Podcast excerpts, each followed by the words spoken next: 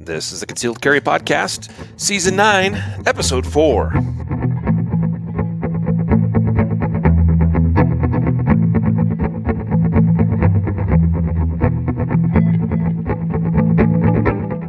And welcome to the Concealed Carry Podcast, part of the Concealed Carry dot com network of podcasts, brought to you by K S G Armory Holsters.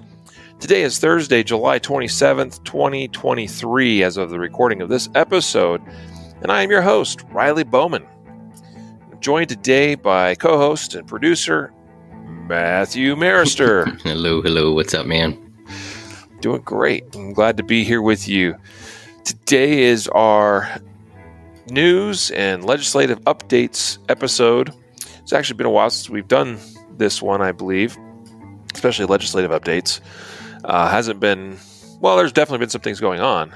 Uh, some of it's been not us, or us not, uh, what's the word? Well, not having time to cover these, and or the other thing is there hasn't been as much as what they're typically has, you know, what, what's going on typically during the early part of the year when most legislative sessions are taking place in a lot of states.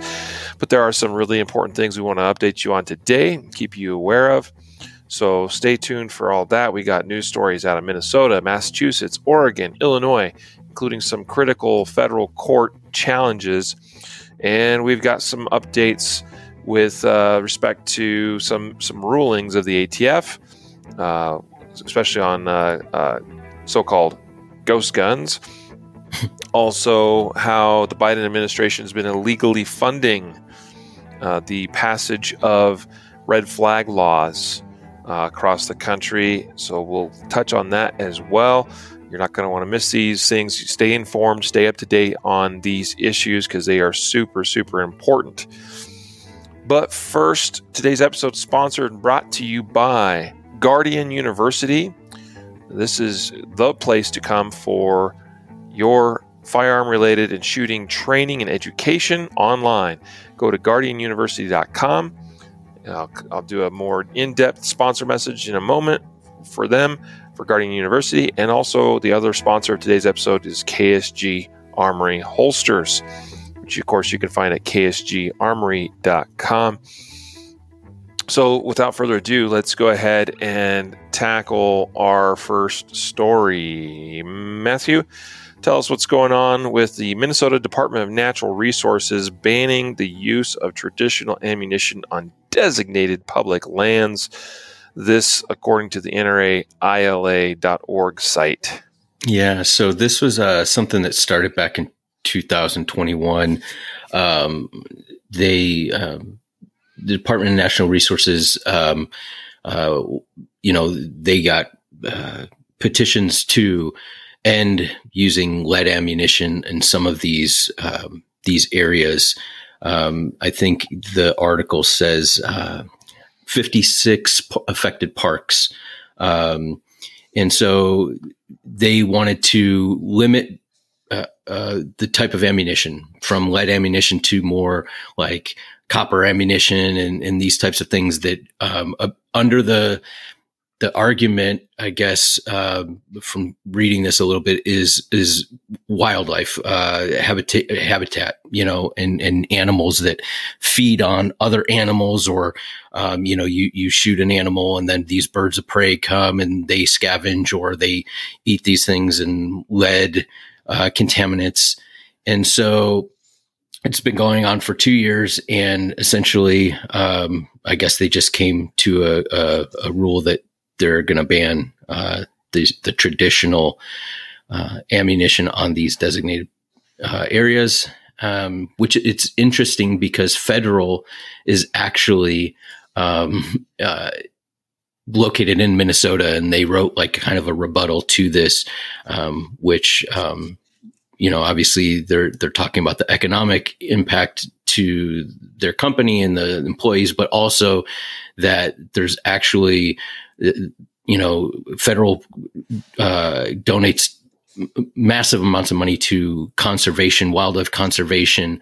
Hunters obviously are um, involved in conservation of, of uh, animals and, and things like that. keeping these these uh, hab- you know the the balances in order, so one you know doesn't get out of hand. Um, so they kind of propose an opposite uh, side of this to say, hey, I think what you guys are doing is acting on bad data that you know lead ammunition is causing all these problems when there's actually proof that the wildlife um, environment is flourishing in Minnesota, and it's it's partially due to Uh, conservation efforts funded by federal and other uh, hunters. So, uh, yeah, long story yeah. about that, but um, could be coming to other states as well, you know. And, and federal is absolutely correct in that sales of their ammunition have directly contributed to conservation efforts, as the one of the federal excise taxes on ammunition for every single round you purchase, uh, part of that goes directly to conservation efforts. So they're not wrong about that at all. And I think um, federal's position about basically suggesting, hey, these kinds of policy decisions need to be based in science, in you know actual data that shows that lead-based ammunition is, in fact, actually uh, creating these these harms that are claimed, uh, and that uh, you know really that this policy instituted by the Minnesota Department of Natural Resources is more purely based on political reasons, based on pressure from environmental and uh, environmental groups. So, uh, definitely uh, can understand where federal's coming from, of course, and I. Now, this is a very controversial thing. I mean, states like, uh, I think California, for instance, uh, I think a number of years ago now banned uh, lead-based ammunition for hunting. Uh, it, at the very least, I know in certain parts of the state, maybe it's all statewide. I don't recall exactly on that. Um, and, you know, one thing there, though, Matthew, is that uh, huge advances have been made in manufacturing lead-free ammunition uh, to where it's a lot more effective than it used to be. Uh, but I thought that one of the things that Federal said in their letter here, I think is is really, I mean, like I, I completely agree with this, um, where they said that um, that it should be based around, hey, let's look at the science, let's look at what the actual data s- suggests, and then let's make correct and proper policy decisions. In fact, I think that's it's incumbent upon us with such policy decisions that they need to be correct and proper and true uh, decisions, not based on the political whims of certain, you know, special interest groups. Mm-hmm. And that's essentially what uh, Federal is stating. And I'm in complete agreement with that. Absolutely. Let's go now to Massachusetts. Update on proposed sweeping gun control. This also on the N R A I L A dot org website. Uh, and I remember catching a little bit of wind on this, you know, somewhere at one time uh, a while back, uh, but not really hearing much more beyond that. And so, but the, but here it, it came up again in my feed, and this is this is crazy. So ba- basically, what what this is is that uh, in June the legislature in Massachusetts uh, put forth uh, a House Bill forty-four twenty, and it says it's an act, this is quoting, an act modernizing firearm laws. Hmm, if that isn't code for gun control, I don't know what is. um, and so the the update here is that they weren't able to come to an agreement in the Massachusetts legislature of which committee should be assigned to the initial work on this bill. And so they basically ended up in, in a stalemate on that, and it never got anywhere. Uh, and so for right now, it's not going anywhere, but that doesn't mean it's not going to come back later on this year. And, and if it, at the very least, this bill gives us very clear insight into where they are going next, like where where the anti-gunners are are what they're really looking at and focusing on next. Be, and I've said that for years, that you know even if this is something that doesn't directly affect you, uh, even if it doesn't cover your particular state or jurisdiction. We should always look at gun control bills and laws that are being looked at, debated, and passed in in any jurisdiction across this country, because that is insight into what might be coming your way in your state, in your town, in your city, in your county sometime down the road. It might be months, it might be years, it might be decades, but you should we should look at these as examples, as harbingers of this is what's coming or could come. And this Massachusetts bill is flippin' scary. Uh, it is probably the most extreme gun control bill I have ever seen. Uh, I mean, when, when we talk about New York, New York State, New York City, and we're like, people are like, ah, it's so bad there. Or California, right? Oh, it's so bad. You know, it's so extreme. So, so much gun control. This Massachusetts bill takes all of that to a whole nother level. I mean, there's some things that are kind of, I mean, no no surprise. So they are broadening the assault weapons ban they've already had since nineteen ninety-three in Massachusetts. Uh, to, so they want to broaden that assault weapons ban to lump into that definition of what is an A W B, um, even more guns that weren't previously already included. Um, they want to ban all federally legally tax-stamped automatic firearms. Okay, again, not a huge, I mean, surprise there. I mean, it's terrible, right? Like it, it, it shouldn't, um, like this shouldn't be able to go forth, but that's what, you know, this is not a huge surprise. Uh, gun bans on possessing any gun, loaded or unloaded, at state, county, municipal buildings, all polling places. Again, those are probably not a huge surprise, knowing the the the intents of these anti-gunners. But this third category of areas where they want to ban the possession of any gun, loaded or unloaded, this one really takes the cake.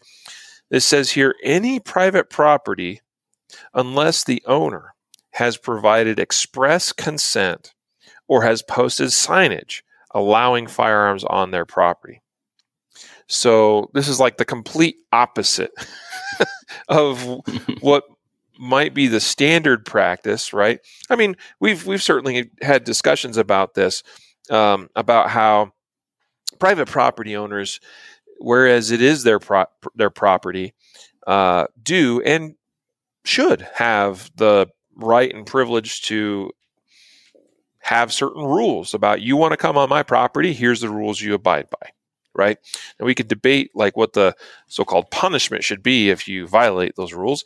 I'm all for just the simple, hey, uh, you violate my private property rules and I ask you to leave, and you leave. And if you don't, you trespass, okay? I think that's probably very reasonable. There are some states that might take that a bit further.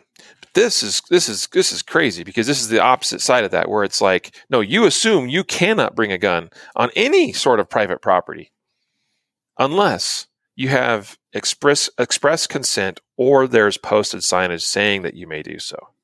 That's crazy. All right.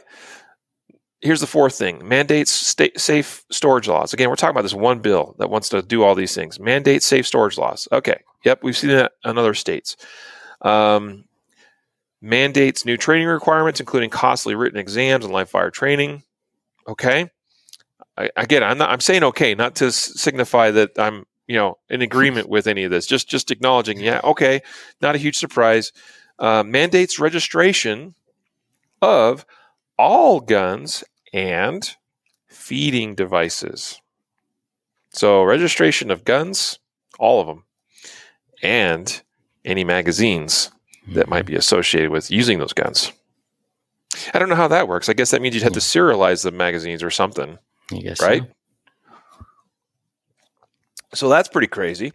Mandates reporting of any modifications or new parts added to a gun. Wow. So, I, and I don't know what the specifics on that are. If it's like, I mean, it does say any modifications. So, man, something as basic as swapping out the sights on my pistol.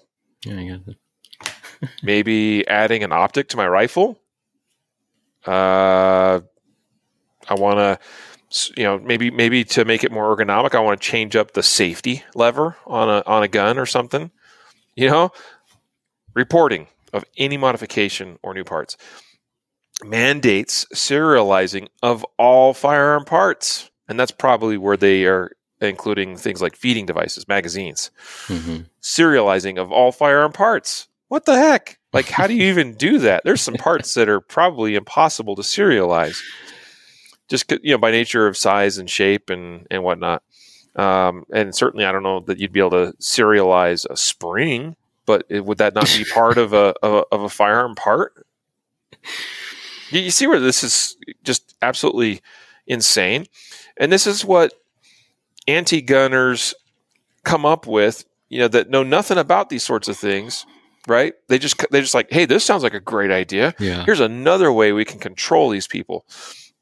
And then here's the ninth thing: ban anyone under twenty-one of age, twenty-one years of age, from acquiring or carrying any semi-automatic rifle or shotgun. Okay, yeah, we've seen that in some other states and jurisdictions. This one is nuts. Bans anyone under fifteen years of age taking part in shooting sports and training. That's wild. And I read that, and that one got, I was like, what, what, what?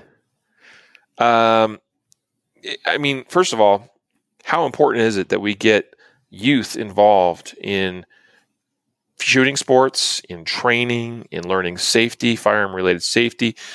Um, it's super, super important. But here's the thing. These people don't care about that. Mm-hmm. And, it, at, and at the very least, like what this is, is, is, a, is a, an effort to not educate the youth, because they know that educating youth, at least for some of them, will will make, I mean, the idea, it's it's sort of like what they've done with universities and colleges, where if we can get these far left, and I, I know we try to stay away from left versus right and Republican versus Democrat on this podcast, we try to be, you know, political, politically agnostic here, but focused on gun issues. But you look at what's happened in terms of the shift in ideology in our colleges and universities, and this is not all that different. It's like if we can, if we can, you know, capture the youth, these kids, and not allow them to go down this path of education and enlightenment with respect to firearms and shooting, I mean, then that just furthers their cause, of because the last thing you want is is kids to be educated about firearms, which is yeah. so ironic, because there's a lot of the same people would say, no, we need sex education in schools. And by the way, I'm not necessarily against sex education. I think that parents should have um, control over how that's done. Um, I'm not against that, because I think it's it's it's a part of of how we ensure our, our kids are brought up the right way w- with respect to sex education. It's funny though, because it's like, no, we need sex education and the state needs to have control over that. Meanwhile, you cannot educate kids about guns. And that's what this is saying. Yeah. Banning anyone under fifteen from taking part in shooting sports and training. And then places, this is the last thing, places new mandates, protocols, and training requirements on retailers. Don't know what the specifics are on those. And there's one th- other thing that's not listed here in this bullet point list from the N R A uh, I L A, Matthew, and I came across it in another source where it says it's also banning humanoid-shaped targets mm. uh, for civilian use. Mm. That, but but exempts law enforcement. So law enforcement can continue to train on targets that look like people, but normal people can't train on targets that might look like people. Oh, man. Yeah. I, obviously, like, you know, reading through these, like you said, some of them are, you know, we've seen before, some of them are brand new. And, and this is like one of those reasons why when somebody says, hey, we need to find middle ground, like, why can't we ever find common ground? It, this is why, like you, and, and why do you take such a hardline stance and say, we won't, you know, we won't even deal or like try to, you know, negotiate or try to manipulate or, or, you know, okay, let's, let's do out of these twelve or eleven things, let's do six of them, you know, out of good. No, you can't, because th- it's the most extreme stuff. And then if you if you acquiesce even a little bit, then half of it gets in, or a quarter of it. And then the next year it comes around again, and it's an extreme stuff, and you ac- you accept a little bit, and it's just a little bit by a little bit, you know, inch by inch. Um, before you know it, you have like we'll cover in, in the next thing. You have Oregon's law, you know, and you have all these other laws that are just they're they're ridiculous on on their face, and they have no no tie in any way, shape, or form to public safety at all. And so that's why we just, there is no, there's no common ground. You can't, you can't have common ground with this. This is impossible. Yeah. Because I mean, some of these propositions are non-starters from the yeah. get-go. I mean, yeah. I'm sorry. We, we're, uh, you say no firearm, uh, shooting, training, education, whatever, you know, participation in shooting sports for those under the age of fifteen. That's a non-starter. Yeah, that, and, and like, where do you draw the line on that? You know, like, I'm going to take my kids shooting. I'm going to teach them. I'm going to train them. It's the proper. That's the, that's the responsible thing I should do as a parent. Mm-hmm. So, like that that one thing alone is a non-starter. Of course, there's so many other things also included in this bill that are also non-starters, completely non-starters. Uh, I mean, serialization of all firearm parts, reporting of all. Or any modifications or new parts added to a gun, registration of all guns and magazines. I mean, and that's just a couple of things. Again, I'm just re-hitting on um, the fact, you know, that's that you you can assume you you don't carry any gun, uh, loaded or unloaded, in any private property unless they have told you you can do so. Like it's just wow. So anyway, that's where the title of this episode came from: is the most extreme gun control bill ever. uh, because I would say that it, it is, in fact, that it is. Uh, there's, you know, again, some of these things, not all that dissimilar from other things we've seen in other states or in other jurisdictions, but some of these are just going at a whole new level. Uh, and some of these, and this is why it's also important for us to, to, to look at what's going on in our counterparts in the other parts of the world. You know, in, in European nations, in well, any, anywhere, anywhere, because, well, sure. But like, you know, one of the reasons why uh, I P S C, or International Practical Shooting Confederation, which is the international body of the U S P S A. So International Practical Shooting Competition uh, doesn't use humanoid targets. Why? Because some of those European nations prohibit the use of humanoid targets, meaning the standard U S P S A targets that many of us are so familiar with, those are those are outlawed in some other countries. And so they created a target that was, you know, it, they actually, some people referred to it as a as a turtle-shaped target, which is, you know, a bit of irony there, because I guess we it's not okay to shoot people, but we could shoot tar- turtles all day long. But they just created this, you know, this kind of octagonal type shaped target to comply with that, with those laws that uh, don't allow humanoid shaped targets. And so uh, I think that this is the first I've seen personally. I'm sure it, it, I, it wouldn't surprise me if some like uh, city or county jurisdiction somewhere tried to do something similar, but I don't recall seeing this pop up here in the United States of America. And the other great irony, Matthew, is that this is Massachusetts, mm. which is where it all began. With respect yep. to gun control in seventeen seventy-five. Well, before that, but but like that, that's that's when everything kicked off, right? Mm-hmm. So, anyway, wow. On to the next. We got more things to cover. Uh, why don't you tell us uh, a little bit about this Oregon gun control law? Um, This, some people have referred to as the nation's most extreme law. That's true it, it, of actually passed law until this Massachusetts one gets passed, if right. it does. Federal judge upholds Oregon gun control law described as nation's most extreme. This, according to Fox News. Yeah, so this this is no nothing new. This law uh, we covered this. Was it last year they passed this, or I think it's been like a year? Yeah, well, yeah, it was a it was a. Um, it, it was Measure one fourteen, which mm-hmm. is like a, what do you call that? Like a proposition, mm-hmm. you know, where the, the people vote for it on ballot. And I believe it was part of last, uh, was that last November? Yeah, I think it was last year. But uh, yeah, this banned um, their high capacity or large capacity magazines. Um, it it required a permit, the the person to get a permit before purchasing a firearm. Similar, I think New York has has that. Uh, so that's it's not um, insane, um, but it also um, restricted where you could take your firearm. So you know you had they were restricted to taking certain firearms, and you could only take them outside of your home for certain purposes, like going to a gun range, um, to go hunting or something like that.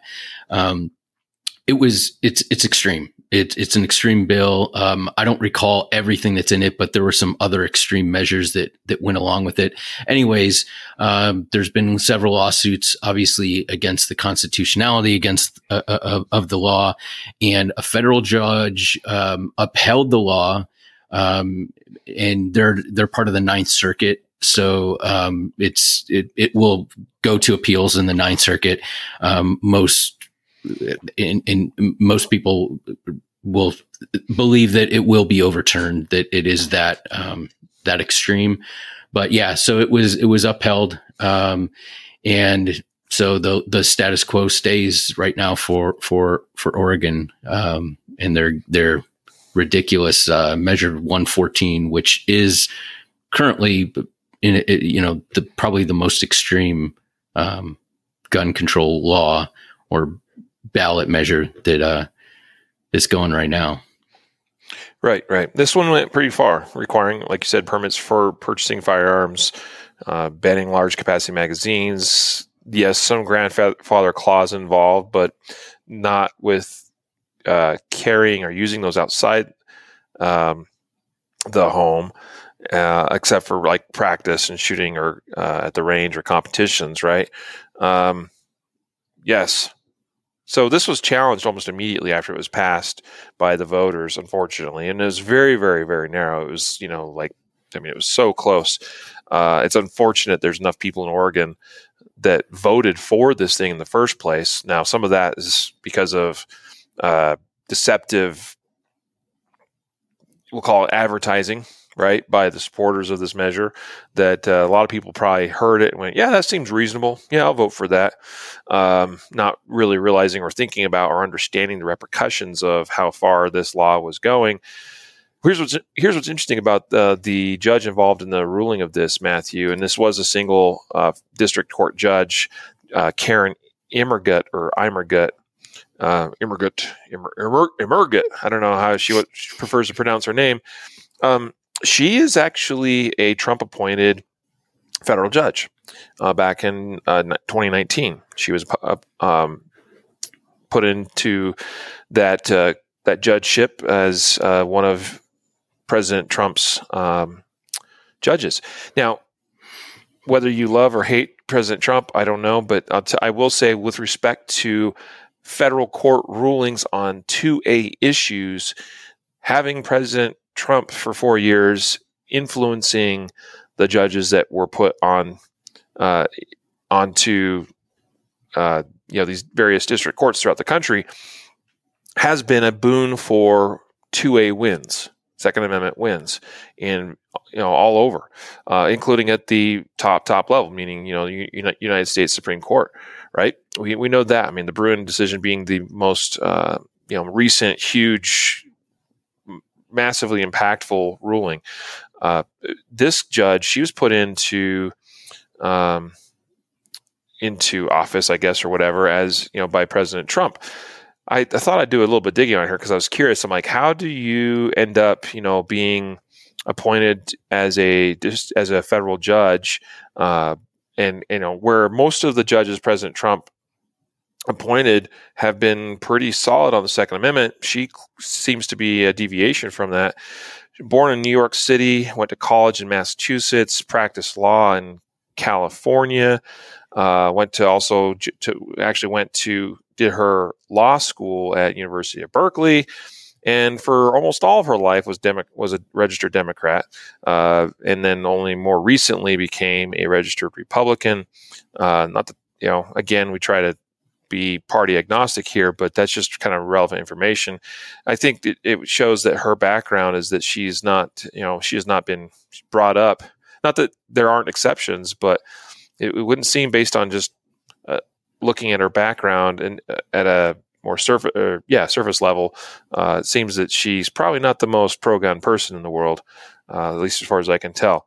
So, kind of interesting. Somehow she became a judge appointed by Trump, but her background shows that it, it's there's a, there's an explanation potentially for why I think she is going against the grain uh, in this particular ruling. Uh, she stated that her ruling is in line. This this law, this Oregon law uh, that goes as far as it does, is in line with the Second Amendment because it's keeping with a tr- U S tradition of, quote, regulating uniquely dangerous features of weapons and firearms to protect public safety, end quote. That's interesting because that's complete, completely opposite of what things like the Bruin decision actually state, mm-hmm. where uh, the Bruin decision essentially said, look, if we're going to restrict the Second Amendment, we have to make sure it's in line with the historical tr- tradition of the Second Amendment. And it's finding, and, and the way that the, the SCOTUS Uh, stated that is to be done is far more conservative than what this lady is saying here. So, anyway, uh, before we uh, get to our next story, I just want to take a brief moment here and talk about our first sponsor of today's episode, which is Guardian University, which is your destination for online training and education. guardian university dot com is where we put up a whole bunch of online fabulous online uh, various training courses covering a variety of topics that are there to prepare you as Second Amendment supporters and lovers, and as self-defense minded individuals, or as people that are just passionate about learning how to shoot better. Lots of great courses online at guardian university dot com. Of course, Guardian University is one of the f- many benefits and it's a, that's included as part of membership in our Guardian Nation membership. So you're welcome to do that, but you can also just check out and even buy a la carte courses available in Guardian University. But learn more today. Go to guardian university dot com and get started learning, training, and being better prepared. So I appreciate you guys' support of our sponsors. Let's get back to it here, Matthew. Um, so we'll keep following this Oregon one. The, the chances are the next steps here is, I imagine they will ask for an en banc panel review of this of this ruling, uh, which means that then at least uh, uh, it will be several other judges get involved and look at this and uh, see if they rule the same. And of course, if it doesn't go our way uh, at that level, then it could be appealed up to the U S Supreme Court mm-hmm. potentially. So there's also um, this case in Illinois. Illinois tried to pass this assault weapons ban uh, just this last year. And that one has also been challenged and has been taken to the Seventh Circuit Court of Appeals. This one is, uh, I mean, very, very critical, obviously. They're all critical. They're all important. Uh, this one coming out of Illinois, of course, Illinois is not always known for being super gun-friendly. However, um, there's a lot of things about Illinois that s- might surprise you as far as how just, I mean, there's there's certainly many other states that are far more restrictive, and cer- especially in certain categories of firearm ownership and even firearm uh, possession and carrying, such as concealed carry, than uh, you might expect. But they uh, decided to push for this assault weapons ban. That, that was challenged, I believe, by... Um, Oh, maybe I'm getting this one confused with another case. I was going to say Gun Owners of America, but I don't see that noted here. I might be thinking of something else. It wouldn't surprise me if Gun Owners of America is involved in this one. But um, anyway, a three-member panel heard arguments from attorneys involved in six consolidated lawsuits challenging the ban. Uh, Deputy Solicitor General Sarah Hunger argued for the state, and she said this of the A R fifteen rifle. These are not in common use for self-defense. They are instead, she said, offensive and militaristic.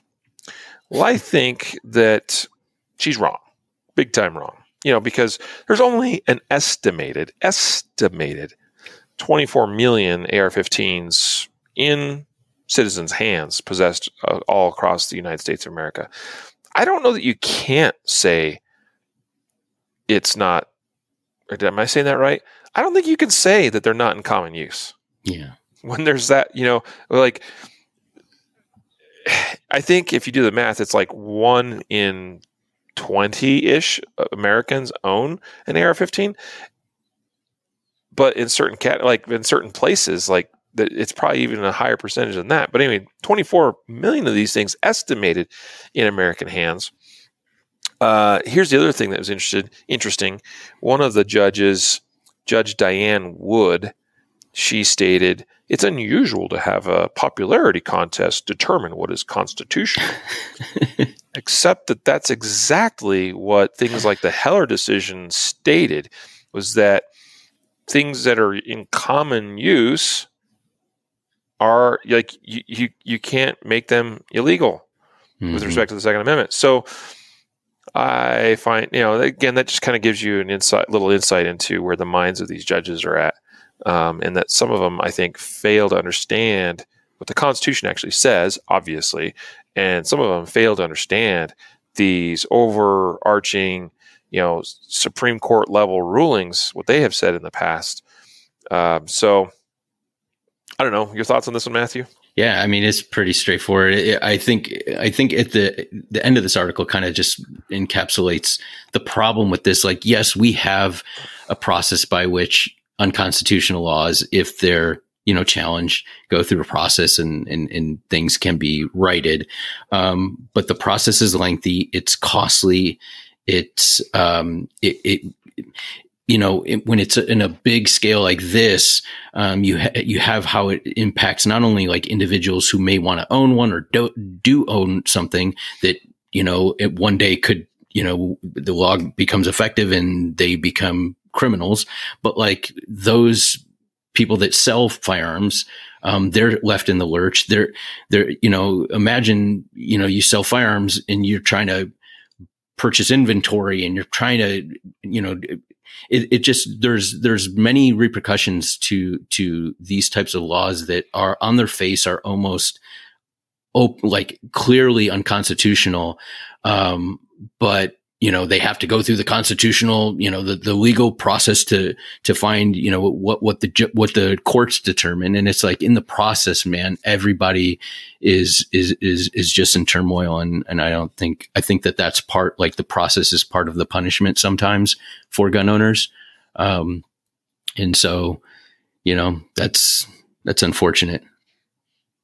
Yeah. Agreed. Agreed. Hey, we do have a question from Francis on Facebook asking, uh, saying they want to hear our thoughts about the new Florida gun law. I guess I'll interject here briefly to address this question, since I suppose this is relevant information, uh, being that uh, this is a primary legislative news episode here today.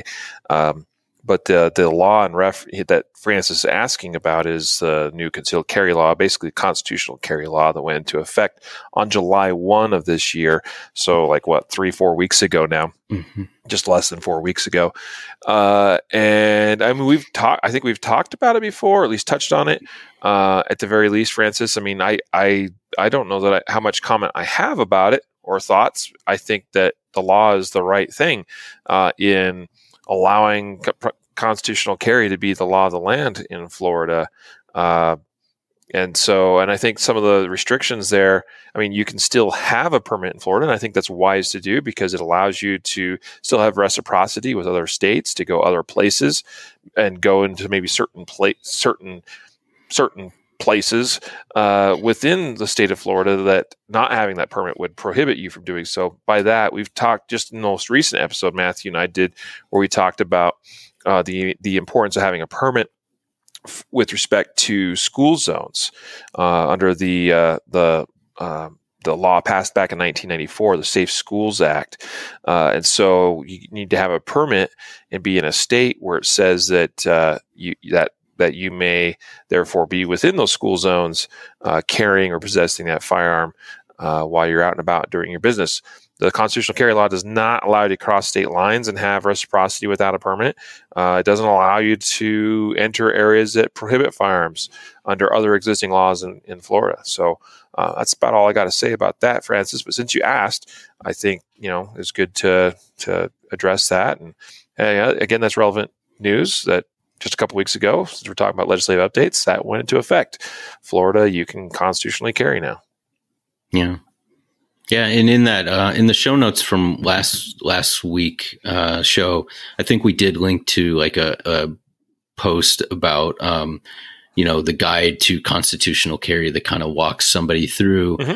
who, you know, because typically there's an onboarding of like, if there if there is a mandated class, you know, um, about laws and different gear, you know, through that class, somebody might be uh, exposed to. But um, with constitutional carry, yeah, you, you get a gun and you can carry constitutionally or, you know, th- through your, your state law and, and all that. And so you might not have uh, an instructor who, who might be able to direct you in some things. Um, so that, that article covers a lot of that. So if, if that's kind of like where you're headed, um, Francis, I'm not sure like where you are, just want to know about the law or you're new to it, uh, concealed carry, you might want to check that one out. Yep. Good stuff. Matthew, tell us about this amaland dot com article. Bass Pro Shops background check policy raises questions. Uh, I was reading this and I, I was quite surprised and intrigued by this. Yeah, it, it was something that I honestly, I, I didn't realize that they, uh, that, maybe Bass Pro Shops and other uh, retailers uh, do. But um, apparently a, a guy goes into to a Bass Pro Shops to purchase a firearm. Um, he gets denied. Um, uh, the, the purchase gets denied. And it says uh, the clerk comes over after he completes the forty-four seventy-three. It says uh, the clerk came over to me and said, the A T F has approved you, but we're denying the purchase. Um, and based on, on this, it said, uh, I asked the clerk how this had anything to do with me. I'm, I'm sorry. He said they denied him, um, because there was somebody, his, this purchaser's, this guy's brother-in-law, um, lied or mis, mis answered a question on a forty-four seventy-three. So that denied him purchase. So this guy's brother, um, was denied purchase because, you know, he, he, answered a question, a disqualifying question on a forty, form forty-four seventy-three, disqualifying him for possessing a firearm. Um, and this guy's brother, um, or brother-in-law has the same address on his driver's license. Now, he doesn't actually live there anymore. And this was like several years ago that this guy moved out, but apparently because the driver's license addresses match, they look at it and say, well, you could potentially be, you know, making a straw purchase for this guy who can't uh, purchase a firearm. He's prohibited. He lives at the same address as you. And our policy is we refuse anybody um, who has, um, you know, who, who, who um, if somebody's at that same address and is, is refused. And so, um, this was not through the A T F. This Bass Pro Shops made it a point to say, well, this is what, this is our policy. Um, but there was like no wiggle room. There was trying to talk to the managers and, and they even said, yeah, we understand like this guy. And the, the topper on this is the guy who actually, you know, miss, you know, uh, disqualified himself on that forty-four seventy-three, uh, form. He, he's saying, yeah, he's not actually disqualified. He actually miss, you know, marked a box, which disqualified him. He's actually not disqualified. He's like in the military or former military. Um, and he's not disqualified from, from having a firearm. So it was, it, it was kind of crazy. And so, um, it was interesting because, um, I'm not sure if, if other companies do this or not. Um, mm-hmm. It's certainly possible. I, I haven't heard of it. Yeah. And, and, and you know, and F F Ls have a great amount of, um, you know, leeway or, um, you know, discretion, and they can say, hey, just like this, like the A T F is not, you know, you're not disqualified, but we're just not going to sell to you. They, they can do that for a, a, a myriad of reasons. I mean, you come in smelling like weed, they might not sell you, sell you a firearm. They, I mean, even if you pass the background check. So they have that, that, that, you know, that right to do that. And so um, they were exercising. And I'm not, I mean, I mean, I'm not saying I agree with Bass Pro Shops, you know, but um, I'm not, it, it's just, it was interesting because I didn't even know that they did that. So it's well, something to be, new. Yeah. Uh, I, again, it caught my eye. Now, uh, just because I think it is a bit of an extreme policy, to be clear, and it's covered here in this article written by Lee Williams at Amaland, uh, he's spot on that firearms dealers do not have to have a reason for refusing to transfer a firearm to somebody. Like that, that is an expressly like protect, protected action that an F F L can take. That if something just feels off to them about a particular firearm sale, they can just be like, "No, I'm not going to sell you this gun today." All right, and I mean that's been a standard practice for a long time, and, and we do need to be kind of, I you know, we, we need to be respectful of that right. However, we can absolutely still express our displeasure with this stated policy, mm-hmm. which I find it really interesting. And there's a really solid point made here at one point where uh, the, the man that was, you know, that, that had this happen to him, and he states this, he says, "My main gripe is this. What if I moved into an apartment and the previous tenant was denied? According to Bass Pro, I couldn't disprove it's not a straw purchase, and I could never buy a gun from them again." That is a really great point, because mm-hmm. somehow they have a record of a denial to someone at a particular address. And that that's kind of weird to me. I don't know how they're tracking that. And because I, I mean, because I just moved in there and that person moved out six months ago, but that's still associated with the address somehow. And all of a sudden I, I am denied a purchase at their store. Again, they have the right to deny selling of a firearm to somebody for virtually any reason, but this seems like an extreme policy to me. One that is um, has a lot of, you know, just wrong ideas about it. So I, I think that's a really interesting thing. If you'd like to let Bass Pro know about your disagreement with this policy, I encourage you to reach out and contact them. All right. I might do the same because I think that's really strange. So now we have a couple of links, and, and by the way, so you know, a lot of times we include links to stories and things in the show notes of the episode, uh, and we will sometimes include additional links to those that we may not be able to necessarily talk about in great detail. They're really there for your uh, convenience. That is, as you you know read about Uh, a particular thing, a story that we covered.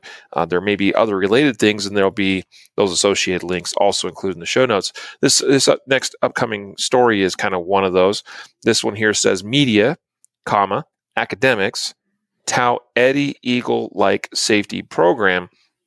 This is on the N R A I L A dot org site. And uh, this is this is really, really, I think it's really cool.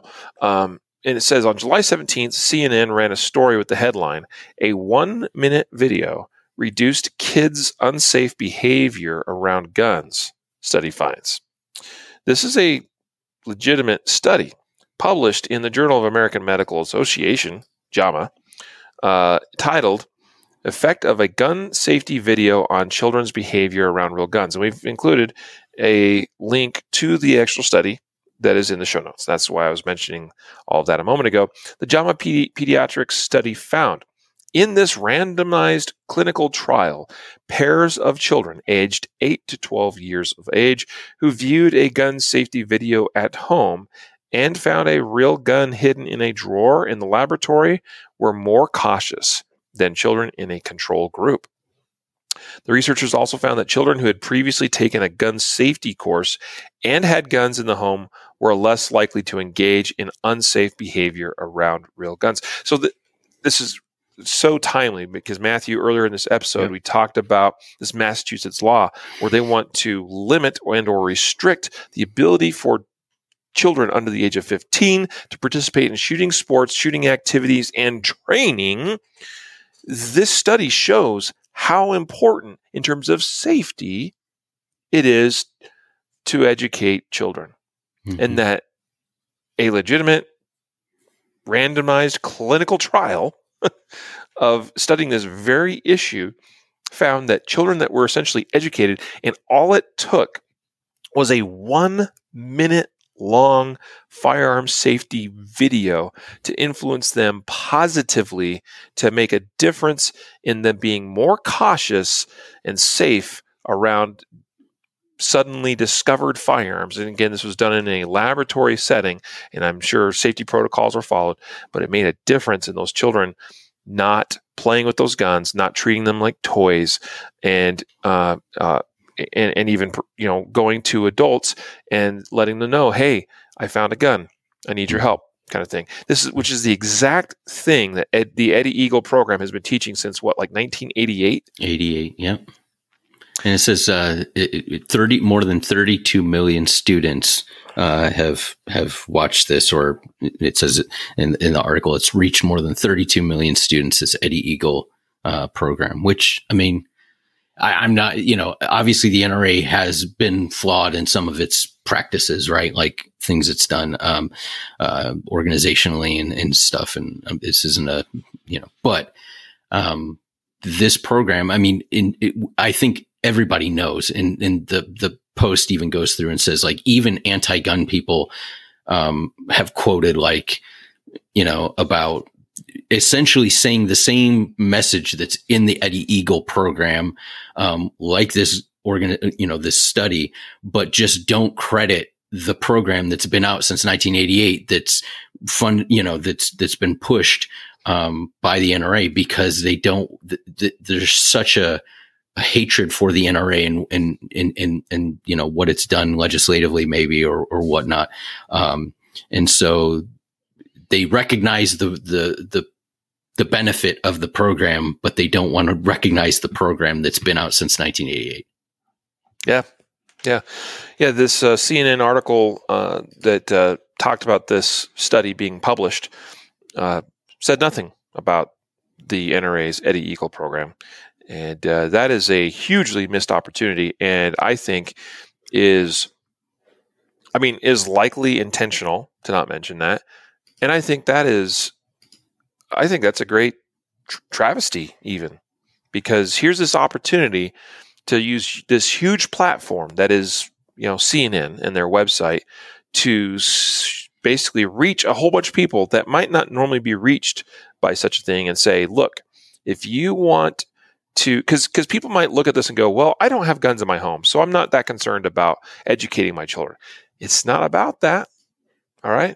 Because your child may end up somewhere, and it may be in a friend's home, it may be in a, another family member's home, it may be in a grandparent's home, it may be later in their life that they encounter a firearm, and you should absolutely want to get the word out there of programs like Eddie Eagle. Mm-hmm. And that's a huge, hugely missed opportunity by C N N. Anyway, no surprise, I suppose, for those that are watching or listening to the episode here today, unfortunate as that is. Uh, the reload dot com reports, federal appeals court denies A T F's request to stay decision tossing ghost gun ban. It's, I'm going to hand this one to you, Matthew. Oh, yeah, yeah. So so this one has to do with, remember when the A T F redefined what a what a firearm was, um, basically making a, a, a, you know, a blank receiver was a firearm. Um, and so this this is the ongoing saga that that is part of that whole, um, you know, issue with them redefining what a firearm is and all the implications through, not through legislation, but just through a rule uh, definition change. Um, and so um, th- this basically, the government tries to appeal and says, hey, we want, we want you to, um, to, you know, institute this stay while all these, all these, uh, d- you know, different arguments are being made. And, um, and the judge says, no, like, we're not going to do that. Not on this aspect of the law. It says, uh, according to the Fifth Circuit panel, because the A T F has not demonstrated a strong likelihood of, of success on the merits, nor irreparable harm in the absence of a stay, we deny the government's request to stay the vacator, um, of the two challenge portions of the rule.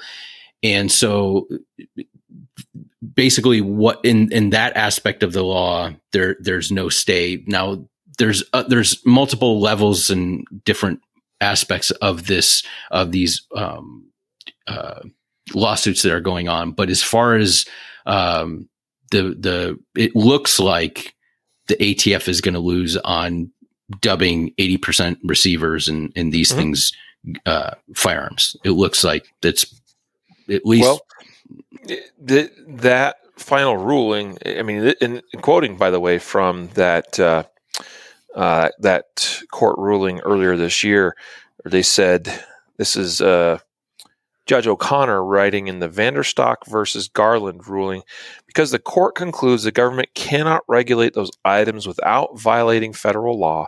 The court holds that the government's recently enacted final rule, this in respect to, of course, these quote-unquote ghost guns, is unlawful agency action taken in excess of the A T F's statutory jurisdiction. Mm-hmm. On this basis, the court vacates the final rule.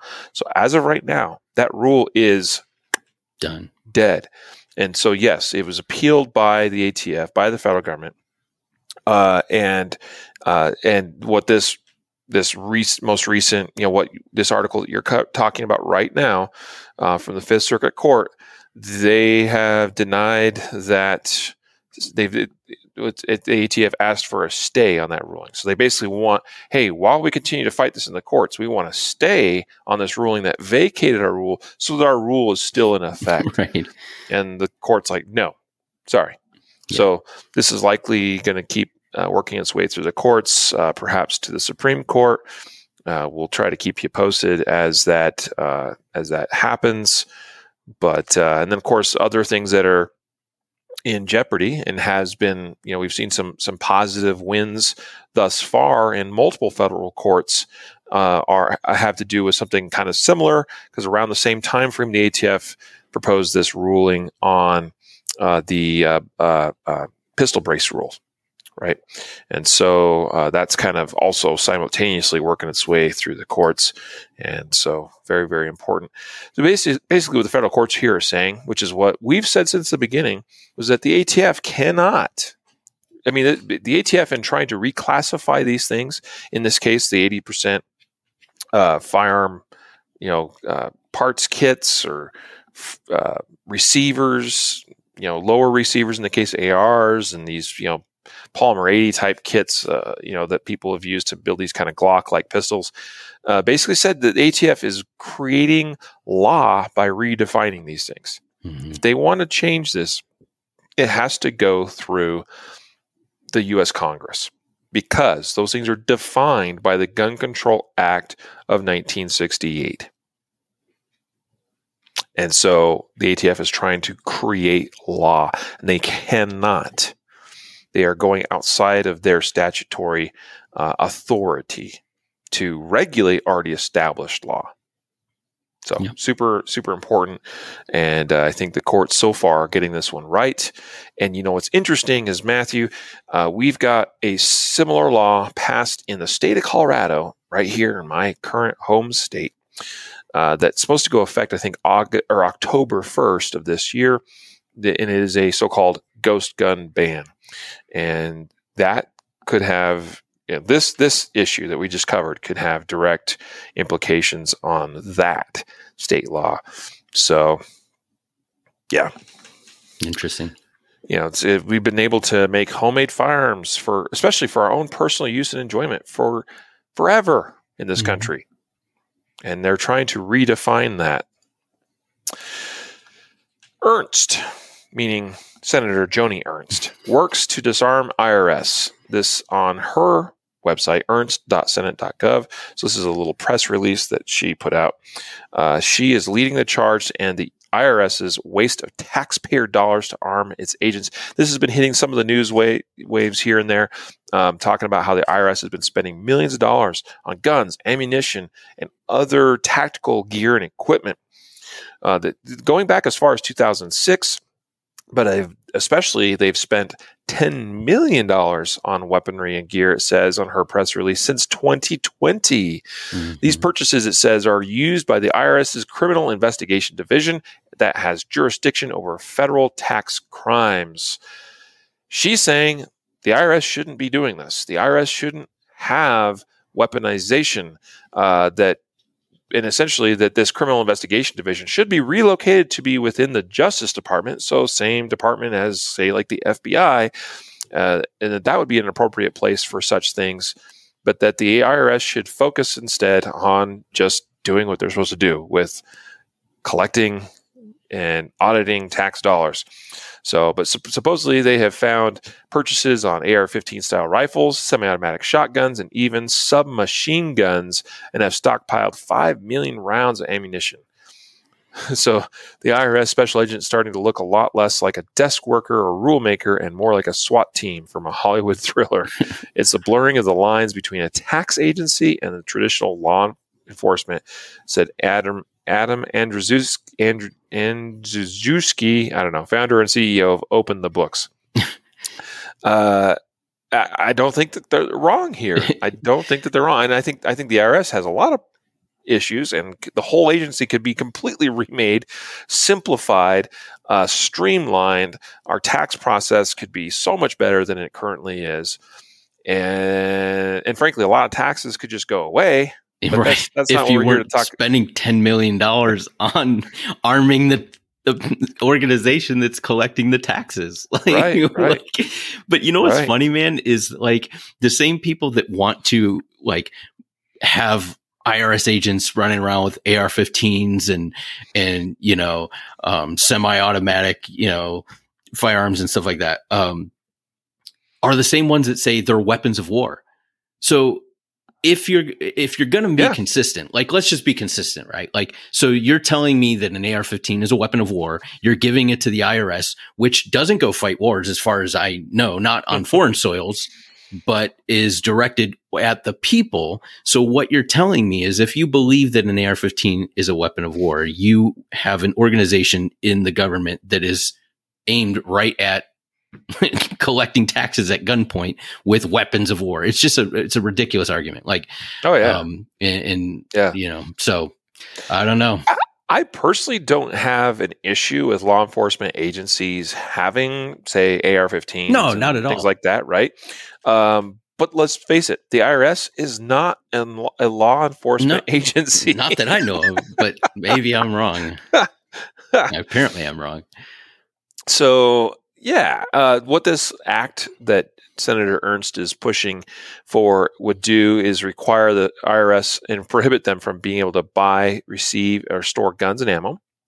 It would transfer all guns and ammo they've already purchased and possessed to the General Services Administration, and not because the General Services Administration needs it, but for the purpose then, which this is one of the jobs that G S A does, is auctioning off these guns and ammo to F F Ls, to dealers. To and then to devote devote the proceeds from the auctioning of those of the IRS's stockpile of guns and ammo to deficit reduction. That sounds like a, a reasonable thing to do. The I R S, which should be focused on deficit reduction, uh, yeah, let's sell those that stockpile and then use those proceeds to actually pay off some government debt. And, and for that they, reason, it will never happen. Yeah. And then relocate the I R S Criminal Investigation Division, which I touched on earlier, into the Justice Department, which is a law enforcement agency. Okay, so there you go. And then final article here is Justice Department. Speaking of Justice Department, weaponized bipartisan gun safety law to illegally fund red flag laws. Republicans say uh, this on fox news dot com. Uh, Republicans and gun rights activists say the Biden administration unlawfully handed out federal funds to states that did not qualify under a program intended to promote so-called red flag laws. Matthew, uh, what, what's the other you know details on this one here? Yeah, so uh, basically, what's happening is the gov the the law said like you can't use this money. Um, to give give it to states unless their red flag laws do not violate due process, and um, you can't use this money to promote red flag, you know, gun, gun confiscation or unconstitutional gun laws in in like red flag laws. Um, you can't you can't use it for that, and it's been used basically for both. It's being used.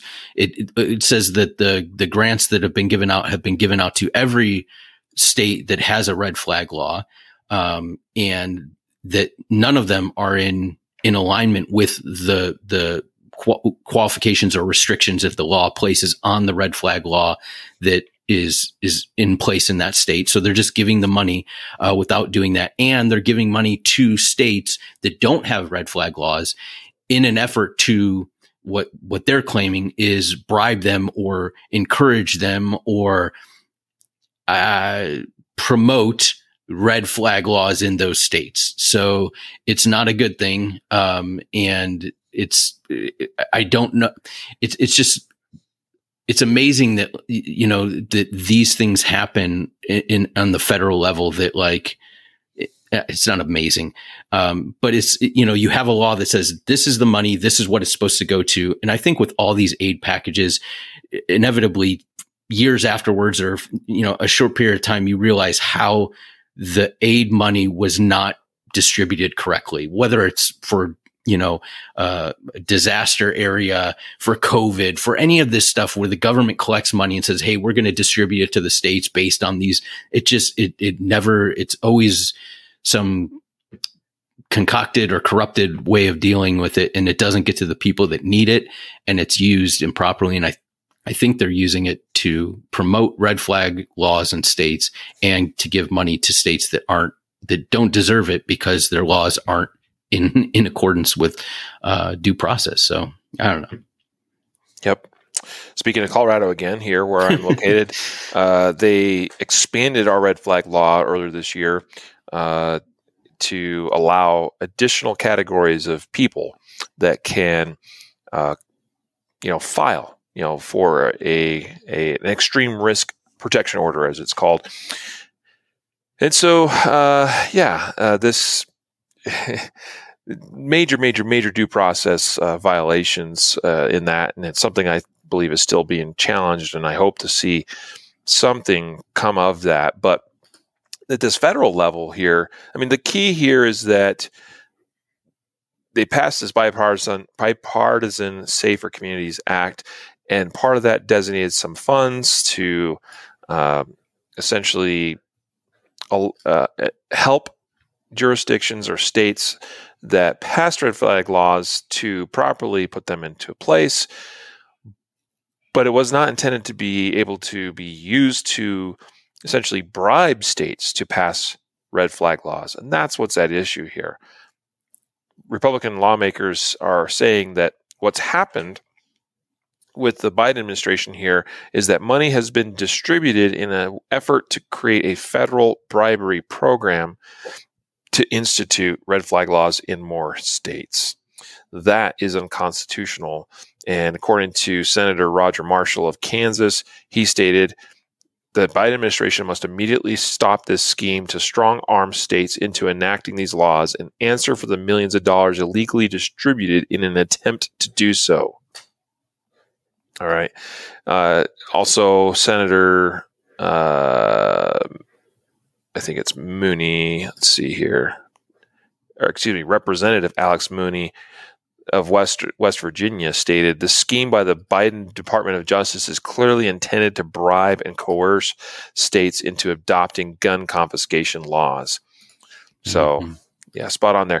And and really, we do owe some some credit here to the Gun Owners of America, G O A, uh, that for, for really kind of bringing this to light, says that they actually were the first to notify Congress of these funding violations by the Biden administration. It states here, according to the G O A, we've been closely following this grant program since the passage of Senator Cornyn's gun control last summer, and it's turned out to be worse than we feared. Despite assurances this money wouldn't bribe states to pass red flag laws, Biden's Department of Justice granted anti-gun bureaucrats in several pro-gun states funding to enact gun confiscation programs anyway. And every state with red flag gun confiscation laws on the books received funds, despite none of them meeting the apparently worthless due process requirements. That was the key. And that was the one mm-hmm. thing that like even allowed this to get passed in the first place was that uh, was that states, if they were going to enact a red flag law, they had to there was kind of these standards put in place to help protect due process requirements. And according to the G O A, none of these states have met the requirement to ensure due process being followed, as was mandated by fed, by this federal legislation, this bipartisan Safer Com- uh, Communities Act. Right on. I suggest we folks uh, get out there and write our states, or excuse me, our, our U S senators and representatives, and continue to push us to the forefront of their attention to ask for uh, accountability, again, you know, to be held here against the Biden administration that is not legally and lawfully following this act. That is a violation of law. And so that's why we brought it to your attention here today. Yeah, and that's what this, this, that's what we, you know, we can't cover everything, all the laws and everything, but um, that's why we do this. We try to, you know, even if it's not your state, um, to, to get you focused wherever you live, you know, locally, federally, to, to pay attention to these things, because, and, and not just gun things, whatever, you know, gun laws and, and issues, whether, whatever it might interest you in, um, you know, to, to remain engaged, because if it, I, I think like we sometimes give up too, too quickly and be like, oh, there's nothing we can do. The, the government's out of control and stuff. And they are, and that's totally true. But, um, it's still, I mean, it's still a government, you know, that, that listens to us. And now, how much and how much impact we have is debatable with some of the revelations that have come from, but, um, but we still need to, to hold, to hold people accountable. And, and, um, and I think that organizations like this, Gun Owners of America, you know, in, involved in this, the N R A, I L A, those types of organizations, whatever grassroots stuff is around you or whatever. Um, yeah. yeah, just stay engaged. Get involved. Be, be aware. Yeah. Be aware. Uh, do, do, do work, uh, get, uh, I mean, contact people, support organizations that are fighting a good fight, uh, talk to your neighbors and your friends, your family members, and encourage them to do the same. Educate them on these matters of importance and why they're important. Okay. This is something that it has to be a like constant,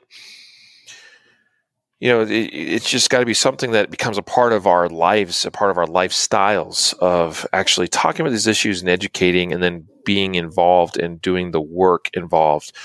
Uh, because otherwise, I promise you, the other side is highly motivated to restrict our rights further and further and further. Well, yep. um, I failed to actually do our official sponsorship message of K S G Armory Holsters. I'll do that here at the close, and we'll wrap up this episode here today. But today's episode was sponsored by K S G Armory Holsters, which you can find at k s g armory dot com. Uh, these are obviously holsters that we make and sell, but here's the thing. We acquired K S G Armory because it was already a well-known, well-respected brand that makes quality products, and we continue that mission today to continue to make top quality concealment holsters for serious concealed carriers, which that means you, because you're here and you're listening to this today. So use the discount code C C Podcast to save ten percent off your next order from k s g armory dot com. Thank you for supporting our sponsors and supporting this podcast and for being here with us today. And again, just a, as a final, you know, parting sh- shot, if you will, uh, our other sponsor today was guardian university dot com, which we talked about earlier. And so with that, it's time to wrap it up. Matthew, final words. Yeah, just uh, thanks. Thanks uh, for you guys for listening. And, and uh, we, you know, if you guys didn't listen, we wouldn't do this. So we appreciate it. And if you guys have feedback, um, want to leave a review on any of the podcasts, you know, Uh, apps that you listen to, that'd be appreciative. If you have something, email us uh, with a topic or a question, and we'd be happy to happy to answer it and, and get back to you. Absolutely. Thanks for being here, watching and listening to this episode today. Uh, we appreciate you all. If you have any comments, questions, suggestions, want to reach out to us, you can always do so by emailing us at podcast at concealed carry dot com. That's the best way to get in touch with us.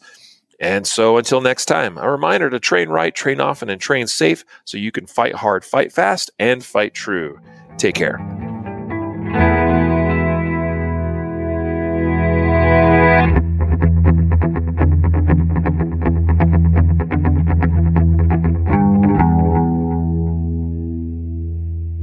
A reminder that laws vary from place to place, and we encourage listeners to seek local legal advice to understand applicable laws.